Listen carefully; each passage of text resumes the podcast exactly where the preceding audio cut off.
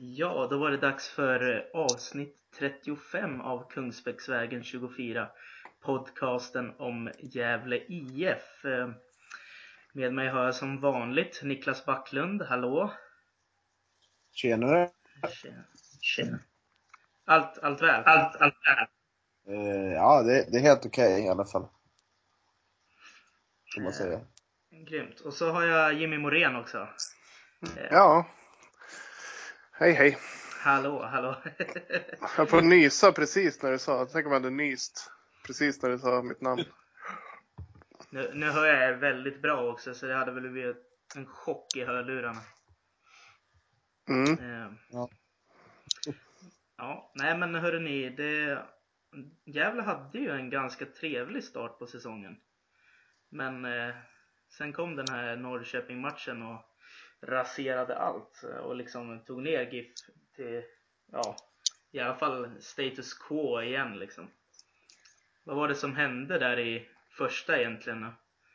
Jimmy, har du, har du analyserat? Nej, ja, vad det som hände? Det, jag, jag, tycker ändå Roger Sandberg beskrev det där ganska bra. Man såg ju att han var upprörd väldigt eh, i, när han blev intervjuad inför andra halvlek. Han såg nästan lite rosenkindad ut och han hade, eh, jag vet inte om han hade skrikit i omklädningsrummet, men nog hade han varit ganska upprörd och eh, det, man är inte van att se honom så. Man förstod, men det var liksom, det var så tydligt och nästan kokade av honom när han, skulle vara, när han blev intervjuad inför andra. Och jag tyckte ändå att liksom, han behöll lugnet på något vis. Men man, man förstod att det här var, det här var bland det värre han har varit med om i Gävle. Eh, och eh, han, han beskrev det ju rätt tydligt att Gävle ligger, de låg egentligen för långt ifrån. Mm. Och det, det håller inte i Allsvenskan att ge de här ytorna.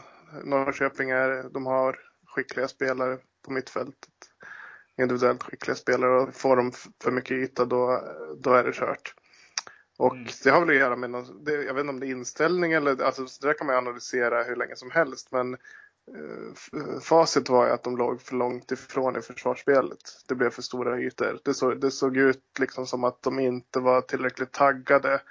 De var inte beredda att offra sig för att vinna närkamperna och att komma rätt i position och sånt här. Så att, eh, och det, det, jag, jag, Roger trodde också att det var eh, en engångsföreteelse. Det är sånt som händer i fotboll, beskrev han det som. Att han, han kunde, det blir liksom nästan fånigt att gå in och försöka förklara för alla förstår ju att Gävle inte är så dåliga. Mm. Eh, att de, alltså så där dåliga har inte Gävle spelat på väldigt, väldigt länge. Och, mm. ja, det var helt enkelt inte allsvensk klass på, på den prestationen i första halvlek. Mm. Så, ja.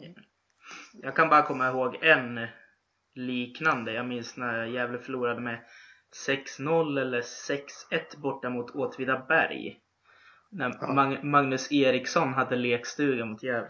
Det, det kommer jag ihåg. Det var något liknande. Det var något liknande, ja. Och det mm. händer ju liksom. Det händer i alla lag eh, någon gång ibland. Och jag, man ska inte dra för stora växlar på det. Mm. Eh, däremot, det man, det man kan se kanske, det, det är väl att det blev ett trendbrott när Gävle förlorade mot AIK. Eh, alltså den förlusten, där var de ju nära att ta poäng och det, det, blev det blev liksom början på någonting tungt, var något som påminde om förra året där man förlorade många matcher i slutskedet. Och då kommer de här negativa tankarna. Så följs det upp då av Halmstad hemma där eh, Gävle trycker på hela matchen och ska egentligen vinna den matchen. Det blir liksom ännu en sån här negativ Mm. Eh, inte liksom katastrof, det är ingen katastrof att spela 0-0 hemma mot Halmstad, men som matchen såg ut så var det inte bra. Och att de tappade ledningen mot AIK på egentligen ett skitmål där som AIK avgör 2-1 där. Det blir liksom två sådana halvsnöpliga poängtapp.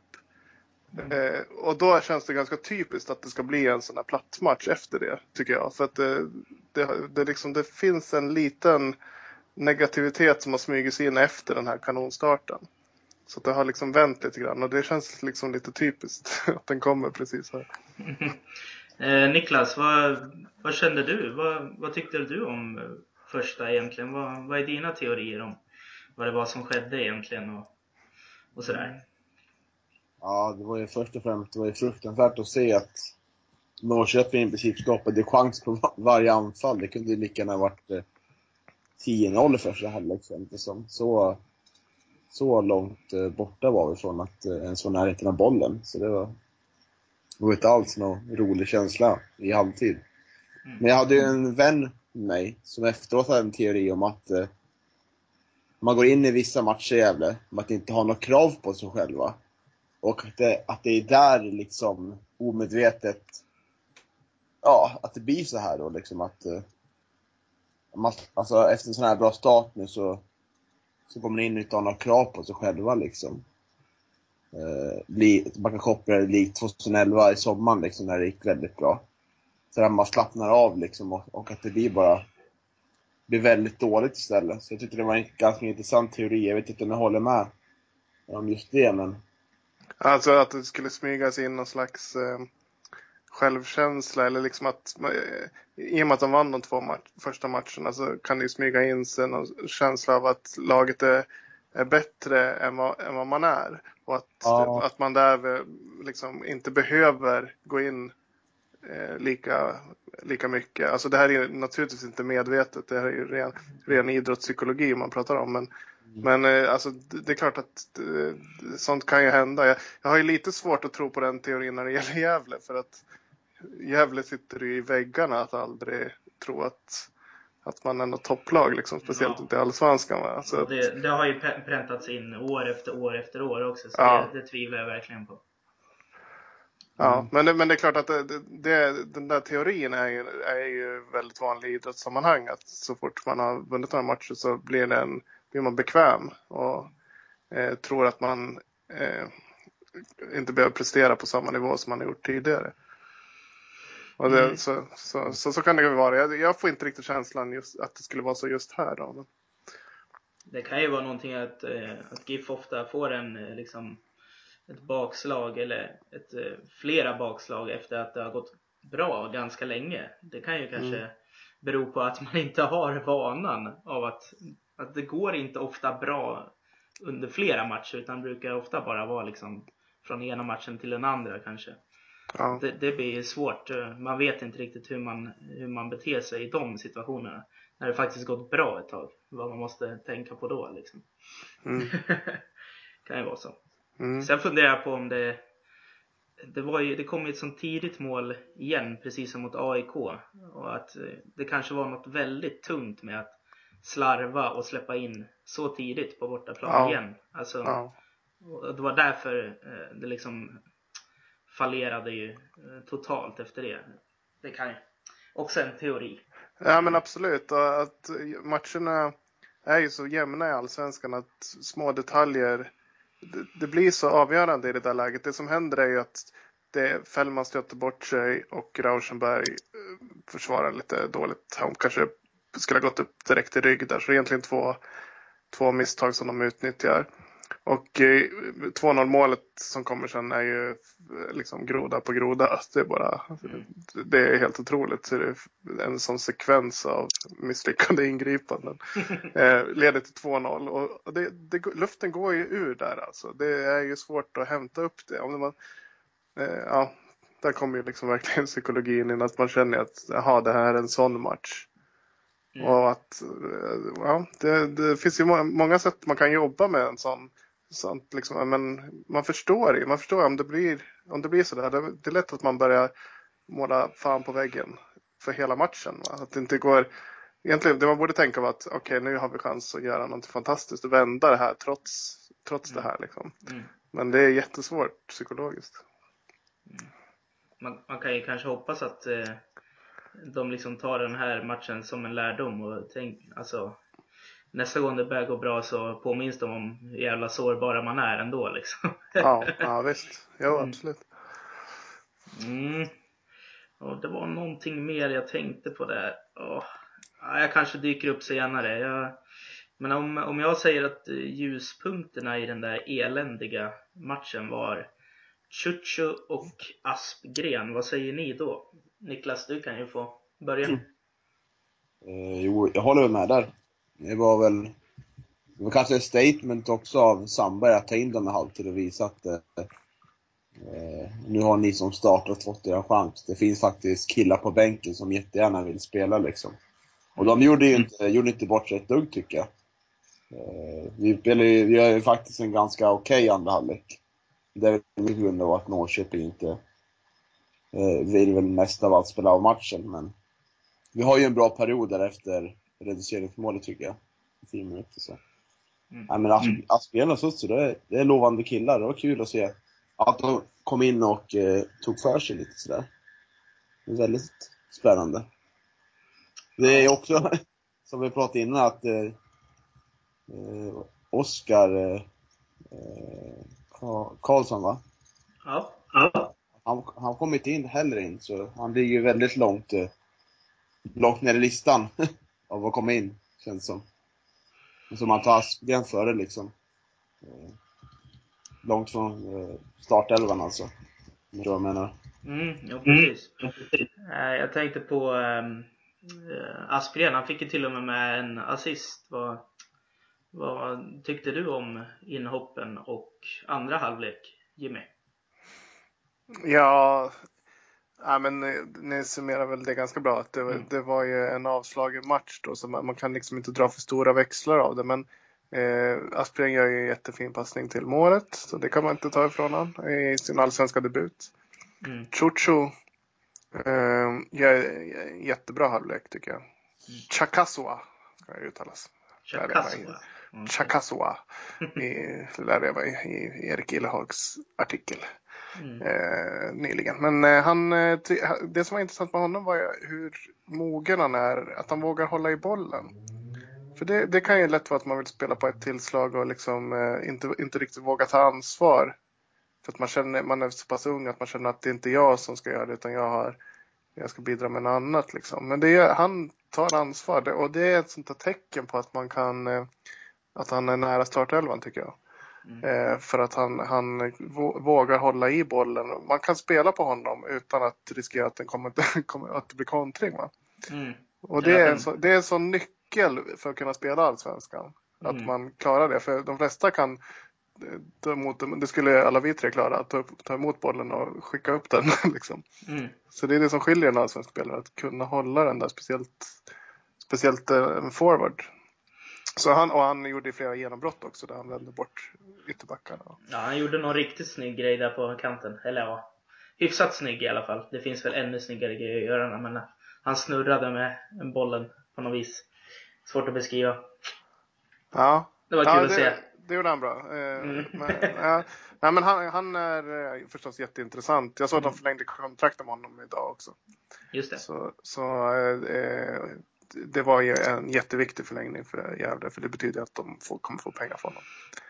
Eh, för jag räknar med att han försvinner någon gång Ja, inom tre år. ja Så, precis. De förlängde med Jakob Hjälte också. ja. Hjälte som de böt in på Aspgrens eh, liksom position i premiären. Så Aspgren eh, kanske är längre ifrån startelvan egentligen. Ja. Men han såg ju trevlig ut. Det får jag verkligen säga. Han var ju... Fick lite Jakob Eriksson-känsla. Han var väldigt snabb han också. ja, skicklig. Och det, Mm. eh, både, Oskar Karlsson och Erik Olsson är fast på bänken. Det är också Mm. intressant. För att eh, Erik Olsson som det snackades mycket om att han var en konkurrent om en startelva-plats. Han har inte gjort många minuter om han har ens gjort någon minut. Eh, Oskar Karlsson är, eh, var ju på gång att han skulle lånas ut. Så han är inte riktigt nära heller. Mm. Eh, men eh, om det betyder att de inte har fått en utväxling som man trott på eller att Aspgren och Chakasua och Jakob Hjälte har tagit så stora steg. Mm. Det, det vet inte jag. Det vet man ju mest om man följer träningarna och ser. ser. Nej, Backlund, vad, vad säger du om Erik Olsson? Det är ju en liten gåta va? Ja, ja framförallt nu när Båt är fortfarande borta. Båt kommer samma match eh, även imorgon också så. Eh, ja, det är, det är en liten gåta. Eftersom han höjdes väldigt upp i skyarna av Roger själv under försäsongen. Eh, att man skulle vara med och fightas. Men det är väl som Jimmy är inne på lite tror jag. Att, eh, antingen så har väl de här yngre förmågorna visat fötterna lite mer. Asbjörn och Sutsu. Och Atlanta har tagit, de visat sig fungera på innermittfältet såklart. Det är ju en stor del i det hela.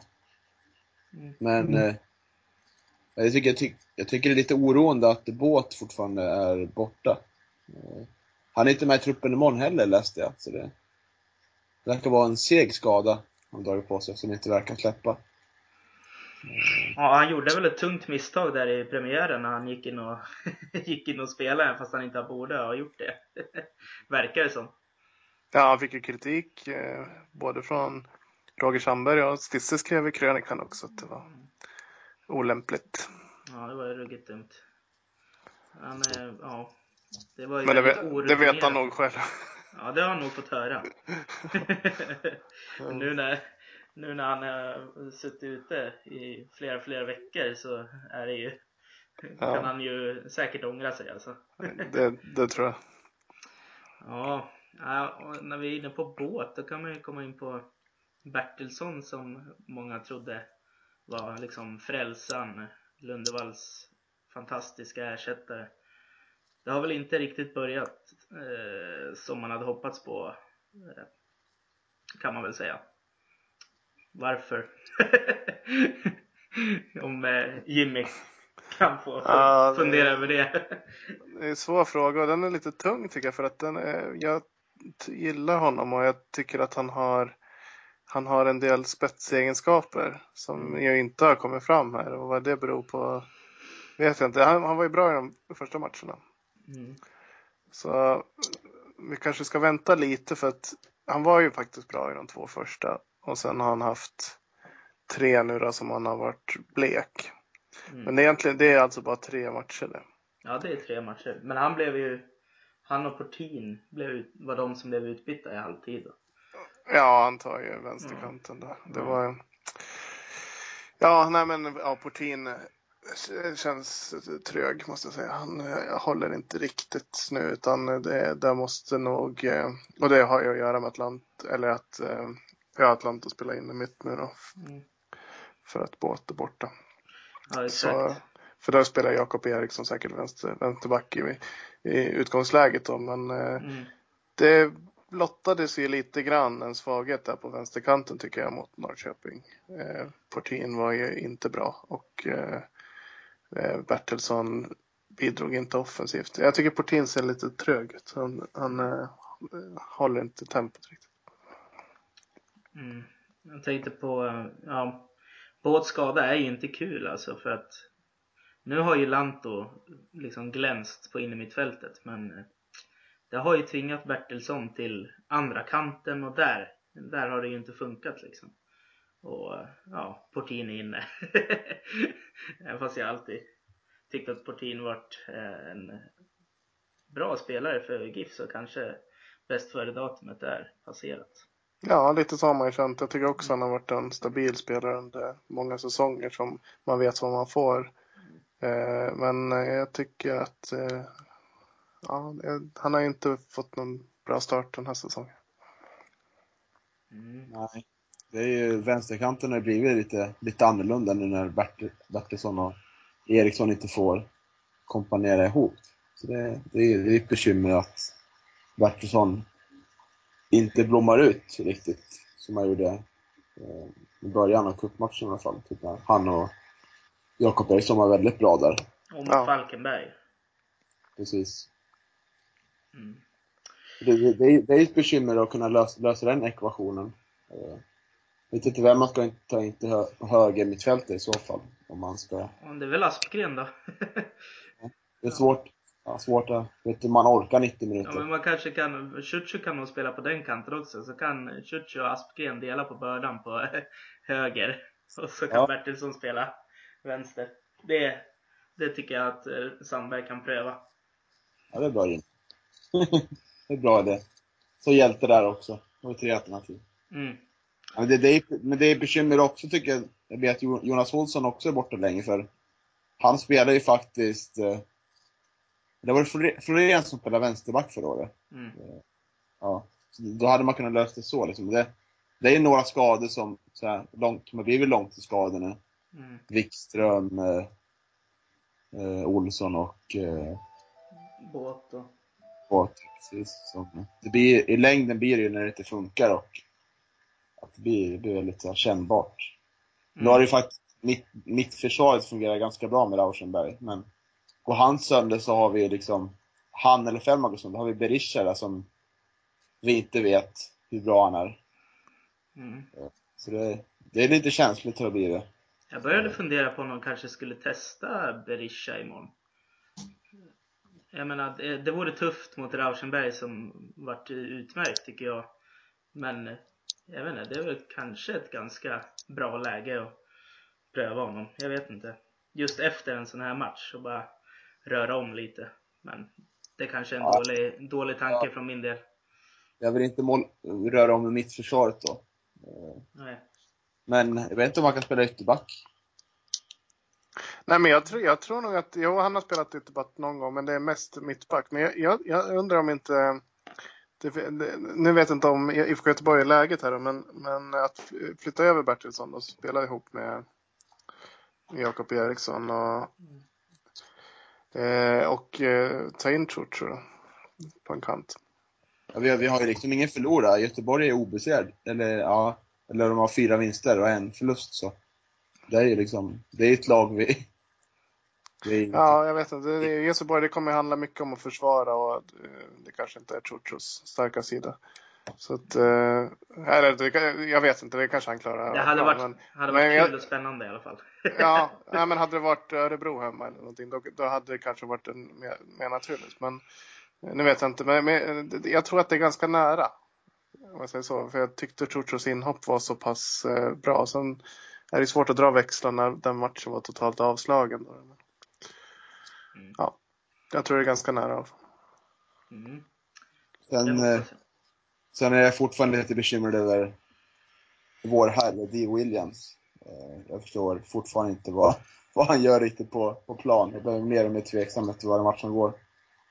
Eh, Han känns ju så här feltajmad i allting och bolltouchen blir det, bollen kommer alldeles för långt ifrån och Nej, det stämmer fortfarande inte för, för Dio tyvärr. Ja, jag vet inte. Någonting, eh, någonting ser man väl i honom. Jag kan, se, har- jag kan se saker i honom i vissa matcher. Ja, men han har ju den här förmågan att hålla i bollen, det som är så viktigt och, och som Gävle... Alltså jag förstår, han är ju en typisk spelare för Roger Sandberg. Han, det är en tydlig förändring sen Roger tog över, att han vill ha mer bollinnehav. Mm. Han vill ha spelare som är trygga med bollen.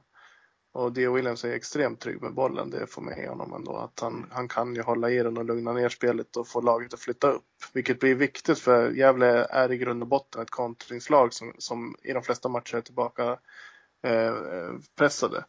Så eh, jag, jag förstår att han vill ha Dio på plan för att kunna flytta upp laget. Va? Och, det, och om man kollar vilka alternativ det finns så är det ju Dardan som inte har eh, han, det är inte hans egen spetsegenskap så att säga. Jakob Hjälte har det ju. Han är ju också en stor och tung spelare som kan eh, ta emot bollen. Mm. Och jag tyckte Church ändå visade att han klarar det också. Så att eh, Dio en, hänger nog inte lös. Men den, den, den som är hårdast konkurrent nu, det är Dardan. Mm. Och eh, Dardan saknar de egenskaperna helt enkelt. Jag, jag tror att det är så han resonerar. Att, eh, Ja. Med tanke på att Gävle är tillbaka press så måste de ha spelare som kan hålla i bollen. Sen Ja. producerar Dio Williams alldeles för lite nu just nu. Så att eh, han hänger nog löst ändå. Dardan är snarare liksom Oremos direkta ersättare Ja, än Dio. Exakt, Liksom. Ja. exakt. Det tror jag. Det, det, det, det min kritik grundas på det är att jag tycker att han, när han väl har bollen så kan han lika gärna första touchen studsa bo- bort en ganska lång bit ifrån var han befinner sig på planen. Och, och att dels att han är lite väl bollkär. Så ibland kan han ja, förstöra tempot i, i det anfall Ja. i finne liksom. Och så Ja. ingenting. Nej, jag håller med om att han, han känns inte het på något sätt. Utan, Men jag håller med själv, han har mycket talang i sig. Det såg vi i kval liksom. Men, ja, nej, men jag tror att det är den egenskapen att han kan få laget att komma, eh, liksom skapa längre anfall och sånt där. Det är hans Lite andrum. Ja, ja, jag tror att det är därför han är med. Mm. Ja, nej, ja, då är ju Gävle inne i en ganska tråkig streak istället då. Först AIK-pisken och så lottlösa mot HBK trots total dominans och sen supersmisket från Norrköping liksom. Ja, vad ska man göra nu då? jag har ju varit inne på det lite kanske men ja. IFK Det- Göteborg, vad är, hur våra chanser där liksom? Ja, vi har ju sett ganska bra ut senaste åren hemma mot dem, tycker jag. Men det, är- det är ju ganska tung vecka nu.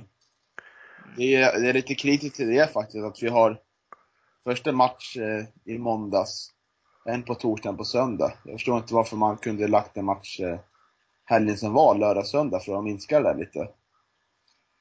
Eh, men, eh, ja det är tuffa matcher nu. Göteborg, ja. Jag tror att spelarna kommer i alla fall vara ganska taggade eftersom det sista matchen på Strömvallen. Så det, det bör hjälpa lite, Mm. om man tar det till det positiva. Men annars Göteborg är ju såklart väldigt bra lag. Mm. Det är väl att försöka spela med det självförtroende man haft under Strömvallen i år. Vi har ju inte släppt in en boll än. Ja, på eh, hemmaplan i år eller? Precis. Ja. Och vi har inte förlorat på hemmaplan sedan Norrköping hemma förra året. Så det hoppas jag man pratar mycket om att eh, det här är vår hemmaplan. Nu vill vi avsluta snyggt på Strömvallen. Eh, Mm. Det kommer hjälpa ganska mycket. I det mentala i alla fall. Så det tror jag är en del av vägen framåt. Jimmy, har du några tankar inför eh, Göteborgsmatchen? Ja, det blir en... Det, alltså det, man kan se de tre närmaste matcherna här fram till att de kliver in på Gavlevallen. Det är alltså i Göteborg hemma, Djurgården borta och Helsingborg borta. Mm. Så det är stentuffa matcher. Göteborg, de är inte favorit i någon av de här matcherna. Mm. Eh, och det ska bli intressant att se hur många poäng de tar på de här tre nu. För att det är nyc- nyc- en nyckel tror jag att de får med sig eh, några poäng från de här. Och jag kan, jag, man kan inte riktigt se på förhand var det skulle vara någonstans. Helsingborg borta har de ju aldrig i historien vunnit.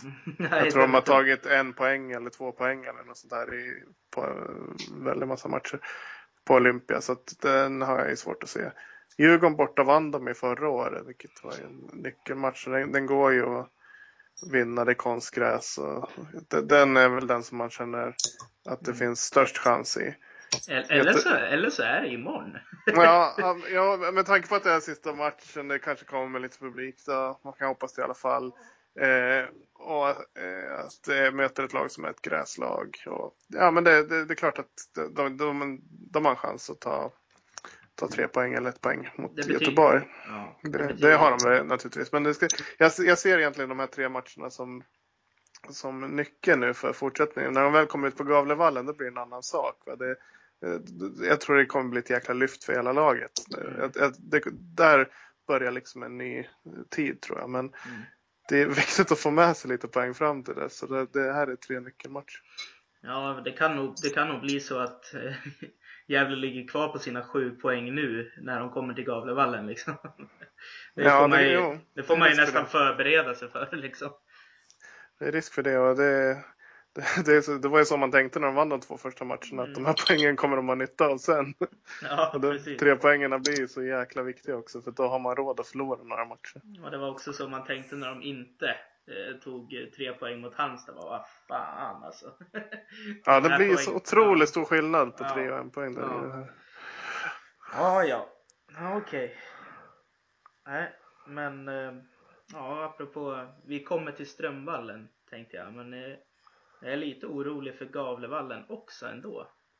För eh, sportredaktionen, jag jobbar ju på tidningen, de har varit där uppe och det nysatta konstgräset är så väldigt mjukt och tungsprunget nu alltså. Det har ju inte satt sig för fem öre. Och de har ju bara Ja, de ska vara där den 14 får de komma dit. Eh, tror jag är planen. Och eh, det är ju inte så långt innan de ska gå första bataljen där. Tycker jag. Och eh, sen är ju planen tre meter bredare också. Det ser de som positivt men det kan nog vara lite konstigt i början. Vad tror ni Ja. om den där övergången? Kommer den bli smärtfri? Så, Ja. ja. Kör Backlund då. Ja, ja, det, är, det, det är svårt att veta. Dels så är det ju, det kommer vara helt ny, alltså det kommer vara fullsatt. första gången på jättelänge, som det ser ut. Planen är ju större än på Strandvallen. Eh, som du säger, det är nytt gräs. Ja, det är svårt att veta hur man, hur man är, om de har förberett sig på det där mentalt. Eh, jag vet faktiskt inte. Ja, Det kommer ju förmodligen mestadels bli jävligt gött för dem, men eh, ja, Ja. jag försöker bara vara lite nyanserad. Det, det är en bra frågeställning, men det är jävligt, jag tycker det är jävligt svårt. Man har aldrig varit med om det förr, att byta arena sådär. Nej. Det, det, det har varit spännande att höra hur, hur de andra spelarna i andra lag har, har, förberett sig mentalt sådär. Eh, På att byta, hur man har, hur man har påverkat på plan också. Ja, det är Mm. svårt. Jag tänker, mest på, jag tänker mest på Öster och sådär, där arenan blev... Först var det en skjuts att de gick upp i Allsvenskan. Men sen har de ju bara dalat genom seriesystemet. Dåliga vitsar. Ja. Ja. Nu tänkte jag gå vidare till Strömvallen istället. Det är ju sista gången det är tävlingsmatch tänkte jag säga på arenan, eller va- vallen. Men det kanske inte riktigt stämmer, jag vet inte riktigt. Det blir väl massa juniormatcher och sånt där också. Ifall man får lite abstinens, men eh, ja, vad känner ni inför det? Om Jimmy får börja. Ja, det, det är lite speciellt tycker jag. Speciellt jag som håller på med statistiken kring Strömvallen. Mm. Som går ju tillbaka till 1923 men egentligen före dess också för det spelades ju fotboll på Strömdalens idrottsplats som låg på samma ställe. Så att det var ju, eh, jag, jag, ja, jag tycker att man blir lite nostalgisk. Tycker jag. Dels eh, av två anledningar egentligen. Dels just det jag sa det med historien, att det är så otroligt långt tillbaka. Gävle är den äldsta flersektions idrottsföreningen i, i Sverige. Och, Mm. eh, Strömvallen har funnits med där liksom. Det har hänt mycket. Stig Åberg på Gävletidningen och på rankar de största händelserna nu på Strömvallen och det är otroliga, otroliga ögonblick, idrottsögonblick som har varit där. Så att, eh, och jag tycker den ligger vackert. Den är, det är en av de vackrare idrottsplatserna man kan, man kan gå till och den vandringen där från eh, centrala Gävle upp mot Strömvallen är ju fantastisk. Eh, men det andra skälet är egentligen att jag, jag själv har spelat där många gånger. Och jag, man har ju minnen, alltså bland de starkare minnen man har det är ju när man var i den åldern då. Jag gick, spelade i Gävle från jag var 14 till jag var 19 tror jag. Mm. Så man eh, jag spelade mycket och man har hängt i de där eh, slitna omklädningsrummen. De var ju slitna redan då. I de där katakomberna där och liksom lukten och allting. Eh, det är så mycket jävla IF för mig. Eh, det är det jag associerar med det och minnen man hade. Man blir, jag blir väldigt nostalgisk när jag tänker på det. Mm. Eh, samtidigt så tycker jag, ja, jag gillar att de eh, Alltså det, det är kul naturligtvis med en ny arena och det kommer bli, jag tror det blir ett väldigt lyft för laget. Eh, så att eh, man ska inte vara någon, liksom, man kan inte vara nostalgisk i den här nya tiden med där ekonomin, ekonomin styr fotboll. Mm. Så lite så då, men eh, det vore kul om de vann den här matchen nu. Verkligen. jag, så, jag kan bjuda på en eh, liten siffra som jag eh, har eh, letat upp. Eh, Mm. Det är att flest allsvenska mål på Strömvallen Mm. har just nu delad ledning mellan Johan Oremo och Jakob Arl. Båda, båda har gjort 21 mål, allsvenska mål på Strömvallen. Så Oremo har nu en chans på sig att bli den mesta allsvenska målskytten på Strömvallen. Kom igen Ormo. det är jävla brandspelare, det är det inte. det, här, det här är fan viktigt.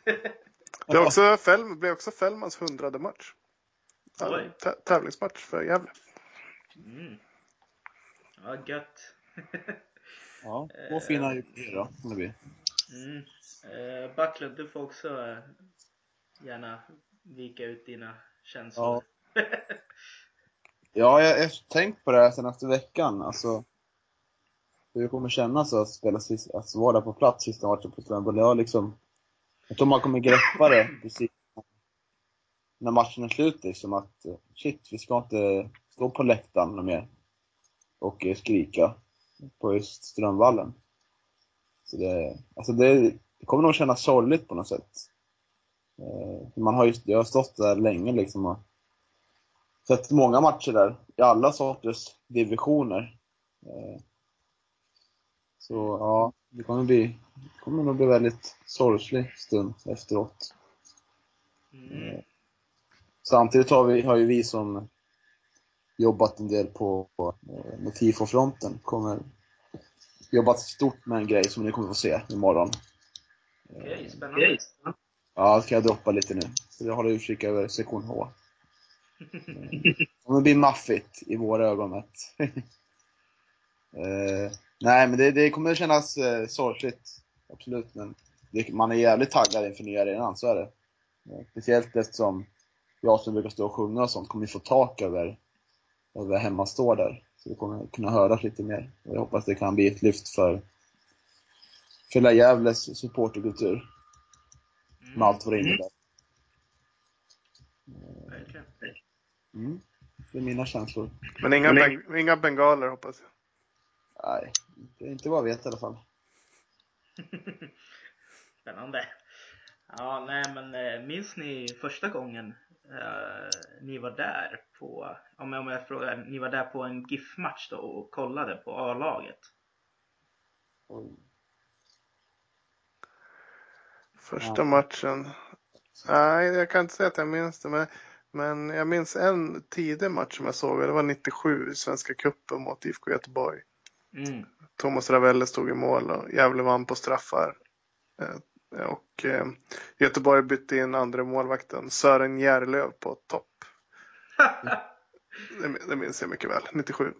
Då Jag kommer ihåg början av 2000-talet mot Reading i en träningsmatch. Den kommer jag ihåg också. Den kommer jag också mycket väl ihåg. Därför att, eh, vet ni vem som tränade Reading då? Richard. Money.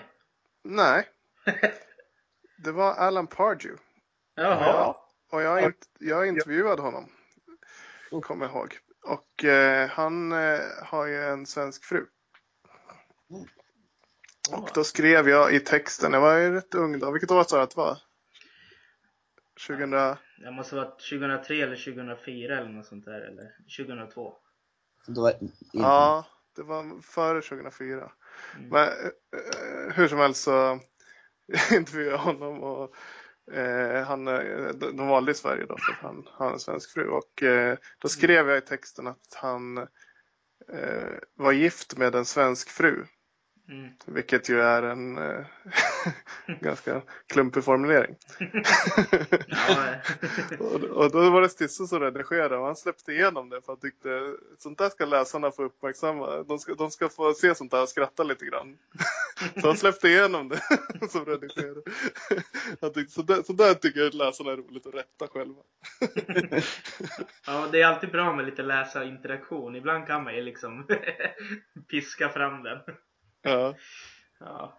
Nej, Jag minns inte vad matchen blev eller någonting. Jag minns för att jag intervjuade honom. Han var väldigt trevlig. Det var, han satt, satt åt lunch. Och han ställde upp och frågade mitt under mat, på, ma, maten. Ja, ja, det var en, en riktigt stor, det hade jag ingen aning om. Eh, En riktigt stor profil ja, eh, som har varit på vallen då. Zinedine Ja. Zidane har ju varit på Strömvallen också. ja, just det. Eh, Gunnar Gren. Ja. Det finns ett par riktigt stora legender som har varit där. Ja. Josef Engiol har också varit där. ja. Vem sa du? Josef Engiol. Josef Engiol, ja. ja. Det finns, ja, det finns väl en del. Men eh, Zidane måste ju naturligtvis vara den största. När spelade han på Strömvallen? ja, det var något U21 eh, VM eller EM, jag vet inte. Tidigt 90-tal. Ja, Och så spelade Frankrike någon match där kanske. 95 tror jag kan ha varit. Mm. Så det är nog definitivt den största fotbollsspelaren som varit där. Men sen så finns det ju lite Gunderhägg och sånt där också som Ja, man måste det. nämna. Ja, jag, Ja, jag, det finns nog mer också. Jag, jag har ju inte statistik över motståndare i min databas. Men eh, jag har ju stött på många som man har reagerat. Ernst Happel till exempel. Var ju en Oj. stor. österrikisk spelare. Han namngav ju deras nationalarena senare också. Han har varit på Strömvallen. Han har, han har slagit en av de eh, snyggaste straffarna i Strömvallens historia. Får du berätta om den då, straffen? Eh, jag ska se om jag, han, han gjorde någon tittfint eller någonting. Äh, det här är någonting jag har hittat i en, ja här, vi ska se. eh, ser det beskrevs i tidningen. Eh, jag. Ja, Jag vet att jag har poddrubriken nu i alla fall. Vänta, absolut. Ja just det. Ershapper drar till med en fräckis som lurar inte bara målvakten utan även alla som ser på. GDs reporter är imponerad av målet som den österrikiske backen bjuder på. Han beskriver det så här. Landslagsstjärnan trippade fram mot bollen, bytte fot just i skottögonblicket och skickade iväg bollen rätt upp i krysset medelst en liten vrickning på vristen. En så kallad konstspark. Alltså han gjorde en sån där liksom när man skjuter med fel fot. ja, ja, beroende på precis. vi- från vilket håll man tar sats. Ja, just. Och, och drämde upp den i krysset. Ja, Ja, läckert. tydligen. 1958, tror jag. Eller 57. Ja, precis. Det var ju när VM då. Runt där när VM gick i Sverige då. Ja, lite VM-uppladdning på Strömvallen Ja, kanske. det var det. Och sen körde de ju VM på Järnvallen istället. De. Ja, det här är alltså en månad efter. Är det. Okej, En, en månad efter VM. okej. Ja. Mm. Ja, ja. ja. Jag minns första gången jag var på match i alla fall på Strömvallen. Cyklade dit med farsan någon tidig, som, eh, tidig sommardag och såg Gävle spela 0-0 mot Västerås SK i, i division 1. Ja, det var väl norra då. Jag är rätt säker. Västerås var med. Den Ska, kanske, jag, ska jag kolla? Ja, 97, 90, 98, 99, fan. Det är svårt att bes- bestämma år på det. Västerås i alla fall. Jag tror inte jag bodde i Gävle då utan jag var här uppe på besök och vi gick på match. Var bodde du då, då Jimmy? Nej, Simon menar. Ja, nej jag bodde i Bålsta utanför Stockholm. Eh, det kan... Vilket år sa jag att du trodde att det var? Nej men nu börjar jag tro att det är 99 ändå. För jag kan ha bott i Gävle. Då flyttade jag hit. Västerås 99. Mm, ja, de, de mötte Västerås 99. Va- Vart det 0-0? Ja, Ja, stämmer. då var Det det, var 7 september. Och det var inte tidig sommar utan det var sen sommar. Det var, ja, det var sensommar var det. ja. Okej. Det var det. Och jag minns att eh, ja, Västerinen var bäst i GIF i den matchen. Alltså, eh, ja, han spelade 90 minuter i alla fall. 1178 på läktaren. Åh fy fan, det var inte mycket. Vil- vil- Vilka tror ni blev inbytta i den matchen? Men det är omöjligt. Jag kan gissa. Ja, kanske Ytterbom och sådär. Nej, var, han var... Han blev inte inbytt. Han satt kvar på bänken hela matchen. Hade vi Sula med då eller? Uh, ja, Sulan spelade. Han blev utbytt. Ja, I en ledtråd. Uh, då? Ja, Oxlin var med. Han spelade hela matchen. Jossa Eriksson? Ja, han var lagkapten. Spelade hela matchen. Nej, han blev utbytt i 73. Vad fan. Nej, jag kan inte komma på. ja, det var ju två ständiga inhoppare. Pelle Karlsson och eh, Christian Mur. Ja, ja. En tredje var ju Anders Dojan Nilsson. Ja, Dojan! Dojan fick spela sju minuter. Ja, Dojan. Just det. Mm. Ja, just det. Vilken spelar på topp med Västerinen? Ja, vem kan det ha varit? Eh, Nej, var det, nej Ytterbom satt på bänken. Ja, det måste ha varit Sulan då. Ja, ja. Su- Sulan blev utbytt i 83. Så det var Su- Sulan och Westergren måste det ha varit. Mm. Ja, ja. Ja, Så- så det, det, Ja. var min, det var min första match. Jag vet inte om jag vart frälst då. Jag tror det. Äh, fast Noll- det- 0-0 hemma mot Västerås. Ja, men jag var som var gjord. frälst. Jag var som gjord Division 1 för, norra. 1100 på läktaren. jag var som gjord för att hålla på GIF med andra ord. Ja, om du blir frälst av det, då hittar du rätt lag. Ja, shit alltså.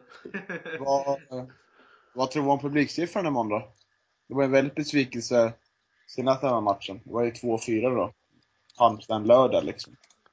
Jag tror väl fyra, över fyra då i alla fall. Ja. Ja, det blir det.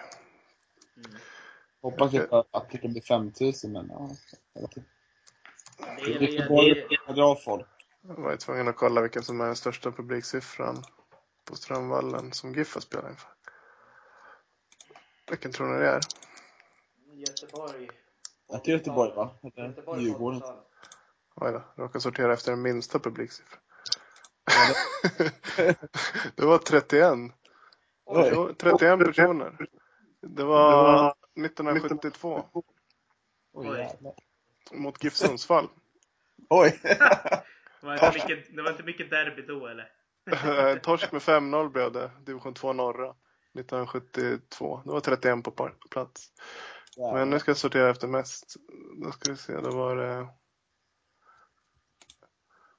I- IFK Göteborg hemma ja. 1983. 83. Sjut- 7644. Det var ju den matchen då när Pelle Olsson gjorde 3-0 och Mjällby. Det var ju den andra, det var IFK Göteborg. Det var ju mot IFK Göteborg, men Mjällby spelade då samtidigt mot något lag. Och det blev ett väldigt sent mål där som gjorde att Gävle hängde kvar 1983. Eh, Jag minns inte exakt detaljerna kring det, men det var något sånt. Men det är den största. Näst största är Hammarby 2005, 7211. Ja, det är nog en match som jag kanske kan minnas. Om jag, vad, har du resultatet där? Nej, vi ska inte hålla på. 1-1. Ah, Paulinho gjorde han mål. Ja, Jag ser inte motståndarnas mål tyvärr. Aj. Men jag kanske kan se vem som gjorde jävligt. Uh, äsch. Mycket klickande. Jo, här har vi. Uh, Bernhardsson. Mhm. Ah. Nej, det dyker inte upp något. Nej, den kommer man inte ihåg. Ja. Ja, ja. Har, Ja. ni- har ni något annat skönt minne? Jag kommer ju också ihåg, jag, jag har ju eh, spelat i GIFs ungdomsled också. Men jag kommer inte ihåg någon gräslukt direkt på Strömvallen utan det var ju bara den här granulat eh, brända gummilukten och, och liksom liniment i omklädningsrummen och sådär. Och ja, det var ju en skrubb man bytte om i. Men det har ju du redan berättat om Morén. Ja, jag minns två, två matcher som jag spelat där. Jag har spelat fler, men jag minns två i alla fall. En DM-final mot Sandviken. Jag tror att det kan ha varit P16. Som vi förlorade med 3-1. Men då gjorde jag faktiskt mål. Mm. Första minuten som var totalt osynlig resten av matchen. Det var någon slags nöjdhetskänsla över att gjort mål på Strömvallen tror jag. Sen den andra matchen, den förlorade vi med 11-1. Oj. Eh, eh, men då spelade jag Sätra. Så det var Sätras B-lag mot GIFs B-lag. Och GIF ställde ju upp med halva A-laget då. Mm. Och eh, då var jag kompis, eh, fortfarande kompis med Micke Åskog som var med då i GIFs B-lag. Mm. Och han hade bollen på mitt plan. Och jag skulle tänkte nu jävlar ska jag jaga kappan. Och, och bryta för vi var ju kompisar liksom. Och tänkte det ska vara kul. Och då, tänkte, då hade jag han bollen tänkte jag men jag måste kunna springa kappan när han, när han har bollen. Mm. Det var det värsta, det var absolut värsta jag varit med om. Han drog ifrån något så fruktansvärt så att det var nog den stunden jag kände att nej, jag, det, jag kan aldrig bli bra. Jag kan aldrig komma någon vart i fotbollen. det, det går inte om det där är nivån liksom. Så Ja, bra att vi, bra att vi får in ett eh, jobbigt minne också. Ja, det var lite jobbigt. Jag gjorde faktiskt mål den matchen också, måste jag säga. Vi förlorade med 11-1 så det var inte så mycket ja, ja. minnas i övrigt. Lite Oremo sådär. Tröstmålar. Ja. ja. Nej, men nu ska vi runda av tycker jag. Nu har vi suttit ett tag. Ja. Ska ni upp på Strömvallen och se sista matchen? Ja. Det, jag har biljett. Ja, det är bra. Nej, jag missar den tyvärr. Vi ska ha... Jag är på after work med jobbet så jag tror att jag kommer missa matchen. Mm. Tyvärr. Mm. Mm. Ska du ta med någonting hem Backlund eller? Ja, Jag vet inte man får... Ja, jag funderar lite på det, men jag vet inte vad det ska kunna vara. Man kanske kan komma på något smart liksom som inte förstör så himla mycket. Jag vet inte. Någon, pe- någon pelare eller så. jag hade en rolig historia från någon. Det var en aik som ville ta hem från Råsunda en, en pissoar. Men han fick inte för sin flickvän. Den här pissoaren bakom sektion H, den är ganska legendarisk tycker jag. Sliten och den ligger där, ingen ser den liksom. Så det är väl den, den man skulle ha som främsta liksom. Fy fan. Åh shit. Kan inte bara ta en av bajamajorna då istället? De har inte varit där så länge liksom. Ja, har de varit där sedan 1923 alltså. Nej, på, på gamla läktaren får man inte röra någonting men eh, kanske med lite fantasi kan få med sig någonting. Ja, man får väl stå där med slipmaskinen och ta bort några ja, såpasläkten. Nej men den ska de ju ha. Den ska de ju ställa uppe på Gavlestadion vet du. Så att eh, du får inte Ja, heller göra. Man får väl inte ta någonting nästan. Nej man får inte göra det. Konstgräset ska de väl eh, lägga på eh, Andersbergs IP också så att Jag vill inte ha konstgräs, det känns inte. ja. Det är konstigt. Nej, vi avslutar. Tack för att ni var med. Samma. Tack ska jag Hej.